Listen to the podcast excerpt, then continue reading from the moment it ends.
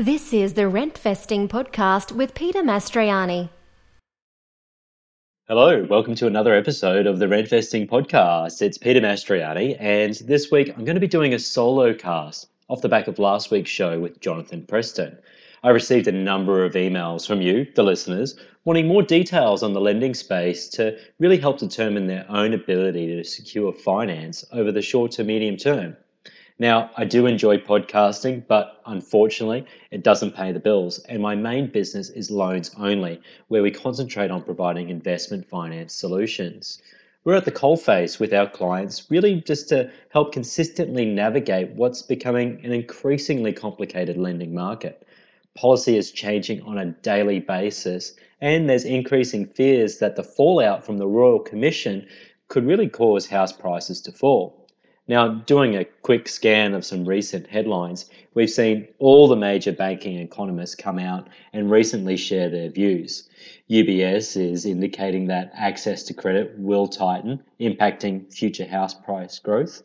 Median residential property prices in Sydney and Melbourne are expected to drop by $1,000 a week this year, in addition to falls in 2019. And that's according to Shane Oliver, Chief Economist for AMP Capital. Shane was also a recent guest on the Investing podcast, so go back and hear his opinions on where the market could potentially be heading. Another article indicates that 1 million Australian households are estimated to be in mortgage stress. Now, that's according to Digital Finance Analytics Mortgage Stress Update for March 2018. For me, that's just a lot of noise. And I say noise because there is a lot of things that are happening in the background which impacts on your ability to borrow. Last year, there was APRA coming in and micromanaging the lenders. Now that the Royal Commission has started, there's no doubt going to be further changes to come.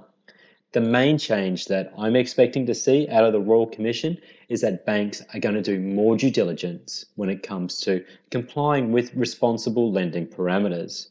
Now, these changes are largely outside of your control. So, today I'm going to walk you through some of the changes that are actually taking place. That's the stuff that's outside of your control, but is certainly going to impact you. And secondly, I'm going to talk about some of the stuff that you can actually control to put you in the best position to continue to grow the largest asset base you can with the money that you can afford. Changes really started to come into place last year with APRA's micromanagement of the lenders. And look, APRA isn't going away anytime soon. The reason that they're hanging around is that they're really trying to reduce Australia's household level of indebtedness, which is now one of the highest in the world. Key to this is really their mandate to push an agenda of making principal and interest repayments, which is a way of implementing some forced savings within the marketplace. And there's been a stack of other changes that have also taken place, which I believe that the nitty gritty stuff has probably had a bigger impact on your overall ability to borrow. And it's quite likely that there's going to be more nitty gritty in terms of policy changes coming into place, which will actually make it even harder or restrict your ability to secure credit into the future. One of these changes that's being heavily scrutinized at the moment is living expenses. Lenders are now requesting day to day statements from your transactional accounts and your credit card statements for the past three to six months with your home loan submission. If the loan is actually sitting within LMI territory, they can ask for the last 12 months worth of account conduct statements. This week, I almost had a home loan decline because there was one late payment on a credit card by four days, mind you, six months ago. Now, account conduct is really, really important. So it pays to pay your bills on time. If you have direct debits attached to an old account that really isn't monitored, it's best to you know check it out and see that that account doesn't fall into a negative balance essentially you just really want to be a, a model banking citizen now there's been some big changes regarding assessment rates most buffer rates are now sitting between 7.25 to 7.5%. There's only one lender out in the marketplace that's still actually assessing at actual rates. The majors' capacity has really dropped significantly. Interest only lenders are becoming, you know, increasingly interested regarding your intentions as to why you're actually choosing this product and when you actually intend to pay the loan back. So, you know, more extensive notes and explanations are required by brokers for their submissions regarding interest only home loans, particularly if it's interest only on an owner occupied basis. Banks are really tightening up within that space. There's new income assessment ratios that have also crept into the, the overall credit assessment process. And a big one at the moment, which is hugely frustrating for everyone involved, is time. The assessment process is taking a lot longer. One of the majors is currently taking 12 days just to pick up a file. There are some that are processing at five. A quick assessment is now considered 48 hours. And at 48 hours, that needs to be pretty squeaky clean for that to happen. Usually means that there's good servicing in place by PAYG income, and the deal needs to be sub 80%. So if you're purchasing a home and you intend to put a pretty sharp seven day finance clause in place, I would say check with your lender that you're going to to see if that's actually going to be realistically achievable to complete on. There is also interest rate differentials, and this is causing a bit of a dilemma for investors because the RBA hasn't actually raised the cash rate in like ages, yet there's an obvious pricing difference between the two products. The gap between interest only and principal and interest for investors with some lenders is about 50 points on their basic style products. And it's about a full 1% difference on principal and interest for owner occupiers and investors on an interest only basis. So the dilemma is, you know, if you have non-deductible debt, it's whether or not you should actually choose to pay the higher interest rate in the investment interest only space to maximize the reduction and focus on reducing the non-deductible interest. Now, for most people earning more than $37,000 and paying 32.5 cents in the dollar to tax, I would say the answer in most cases is still probably yes. Getting back $1 in three from the taxman means that the true investment rate is still probably going to be lower than the owner occupied P&I rate due to the tax offset of the interest cost. Therefore, it does make sense to pay interest only until the non deductible debt is actually paid off. However, what I will say is that it actually just depends. It depends on your own personal circumstances. It depends on what you've got going on in your life at that particular point in time. It depends on what you aspire to create from your investment portfolio in the future. There's actually a mathematical calculation that, that goes into deciphering what could be a better option for you. So, if you're interested in going through that exercise, I would encourage you to get in contact with me directly at peter at loansonly.com.au. We can set aside some time and we can get down to the nitty gritty to determine what you would be better off actually paying.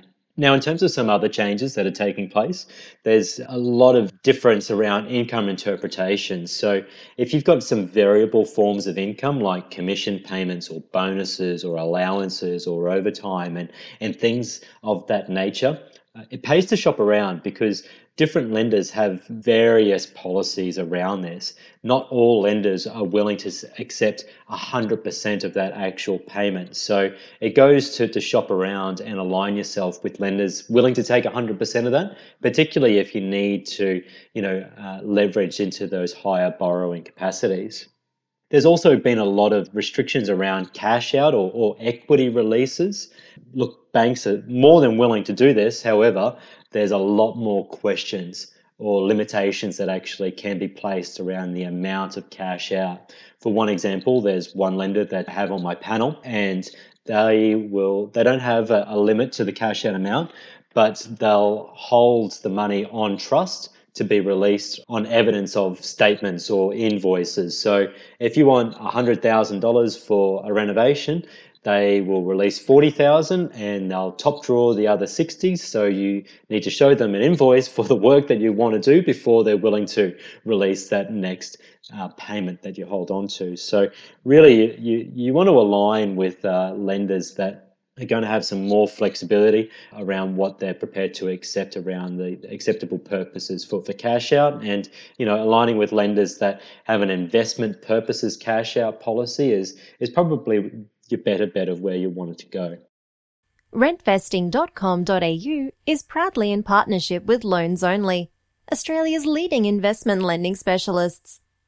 Visit them at loansonly.com.au. So, if there's a restriction on borrowing capacity, what's the impact actually going to be on property? Well, if there's less flow of money into the market, you would logically think the value of growth is going to be diminished, which appears to be the case in markets like Sydney that have now really come off the boil. What I will say is, why all the fuss? It's been so good for so long. The thought of the market shifting to normal will, you know, no doubt bring out the doomsdayers, but this is where the opportunities actually lie. Property investment is a long term game, and we've just been through one cycle. To be successful in the game, you're going to need to go through several cycles, which means that there's going to be interest rate rises, interest only caps, potentially negative gearing changes, loan to value ratio restrictions, and blah, blah, blah, blah. It's just noise. The focus should be on what you can control. Is it frustrating? Yep, Absolutely, no doubt about it. However, what works in your favor is that the lending space is incredibly competitive. Banks, ultimately, they're money shops. Yes, you may require a little bit more digging. Yes, you may have to pay a little bit of a higher interest rate to achieve the right solution. But you know that's why you work with an investment focused broker who really understands the policy landscape and knows where you're going to be able to get the deal done. As I've mentioned in previous podcasts, there are three factors that determine everything about your mortgage, one of which is the interest rate. The second is the amount of money actually outstanding, so the principal amount being how much you've actually borrowed. And the third one is the length of time or the amount of time outstanding to actually pay back that debt. Now, there are also three main product solutions that are available in the marketplace. One is a basic product, the second is a package product, and the third of which is a line of credit facility. And these all relate to residential investment lending. So there's three main variables, there's three main products, and there's a thousand different ways to dress each of them up. Of these three factors, there is one that you absolutely have no control over, yet is where the lenders want to keep your focus, and that is the interest rate. So why would that be the case? Well, Home loans are actually very profitable for the bank if you didn't know this. The average lifespan of a home loan is less than four years. That means that, you know, every four years ago, something happens within a person's life to change their loan structure. They want to do renovations, they want to buy an investment property, they, they want to shop around and try and achieve a, a cheaper interest rate. But does anyone know where the majority of the interest is actually charged in a loan? I'm going to tell you, it's actually at the start. Around the first seven years of your mortgage, you're mainly just paying interest as your home loan is actually forward loaded. Now, the biggest mistake that I see people make in the marketplace is that they're four years into a 30 year loan, they refinance to save 0.25 of a percent, thinking that you know they're doing the right thing by getting the cheapest interest rate. Yet they make the crucial mistake of taking the loan out for another 30 year loan term. Essentially, what they've done is just restart the interest clock, and then they wonder why it is that they're not actually paying off the debt. It's madness. So, to give you a quick example, let's say you've got a $500,000 home loan and you're making principal and interest repayments at 5% over 30 years the total interest payable is $466,000 over the life of that loan. Now, if you just made one simple change, so 500,000 principal and interest repayments at 5% over 25 years, the total interest payable is 376,000. Now, your repayments are going to obviously be slightly higher, but you've actually paid less than $90,000 interest in the term of the loan. You smashed your mortgage by the amount of money that you save over the life of the loan, not the short term interest rate reductions. The amount of time that you take to pay back your loan is something that's in your control, and it's something that you really need to pay attention to, opposed to an interest rate, which is where the banks actually want to keep your focus, but it's outside of your control lending options are always going to be available, allowing you to continue to shape your portfolio. And your portfolio is a business. All great businesses need great people. And as a property investor, that means business partners. And your business partners could be your mortgage brokers, your accountants, your solicitors, your buyer's agents, you know, your property team. Now, a good business partner can rapidly speed up your success. So, if you are looking at securing finance in the next six to 12 months, I would recommend that you get in touch with your business partners. Start asking some questions about your current circumstances. Start auditing your accounts. Start, you know, working with your team to put in the right plan for the future growth of your portfolio. So, if you're looking at things from a lending perspective, I would suggest to you know do that audit to ascertain whether or not you actually have good cash buffers in place. And that may include looking at refinancing for some equity releases. You know, do an audit on your interest rates. Are they actually competitive? You know, when are your interest only periods expiring? When are your fixed rates expiring? What would be the impact if you moved from interest only to principal and interest on your cash flow? One that's very important that I highlighted earlier is what's your account conduct like? Do you actually pay your bills on time? Are you making your credit card repayments on time? If you're working towards buying your first home and you're building up your genuine savings, is, is that pile of cash actually increasing on a month to month basis? You know, are you actually genuinely saving any money? Or perhaps are there old accounts around that have been dormant that still have a PayPal account linked to them that are actually putting that account into negative territory on a regular basis? Should they just actually be closed? Another thing that I would suggest that you scrutinize is actually your living expenses. You know, do you actually have a realistic budget in place that you stick to? You know, do you actually have day to day and credit card statements that you can produce that actually reflect what you're spending in your household? So, if you haven't done this in a while, do a self audit and make sure your budget aligns to what you're actually spending. That's it, really. You just need to be a model banking citizen, which just means paying your bills on time, making sure that your commitments are paid when they fall due, just putting a little bit of money aside for the future is, is what's actually required. The main thrust of what I'm getting to here is that you really just need to understand your ability to secure finance and hold on to your property for the long term.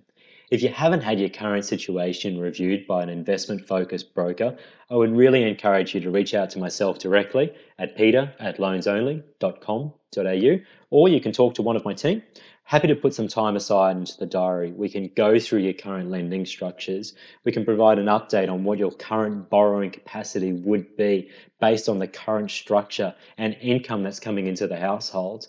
We could also outline some simple changes that you could actually make to set yourself up for a better standing for long term borrowing growth. Let's get realistic. No one wakes up wanting to get a loan you wake up thinking that you want to get ahead. You think about building assets to retire on and sip pina coladas on the beach. The problem is, is that people and myself, we always go out and we find the property or the investment vehicle, and then we try to find the finance for it, only to be disappointed. Borrowing money is a serious business, and through our approach, I would always recommend that you do the work up front to create a no surprises based environment and make you investment ready as often as you can to strike while the iron is hot. And that is truly the hallmark of any great investor. So get in touch with me, peter at loansonly.com.au. With less people in the marketplace, there will be better buying mm. opportunities. Didn't Warren Buffett say, be fearful when others are greedy and greedy when others are fearful? So, take a leaf out of this old boy's book and be investment ready as often as you can. Property is a long term game, and you want the benefit of being in the game for multiple cycles. Until next week, here's to your success. Bye bye. Thank you for listening in to another episode of the Rentvesting Podcast. We'll continue bringing you the latest investment strategies and news, so stay updated by subscribing to the podcast and by utilising the free resources at rentvesting.com.au. If you do genuinely enjoy the podcast, please leave a rating and review. Mightn't seem important, however, it helps us more than you think. Here's to your investing success. rentvesting.com.au. Rethink, reinvent, RentVest.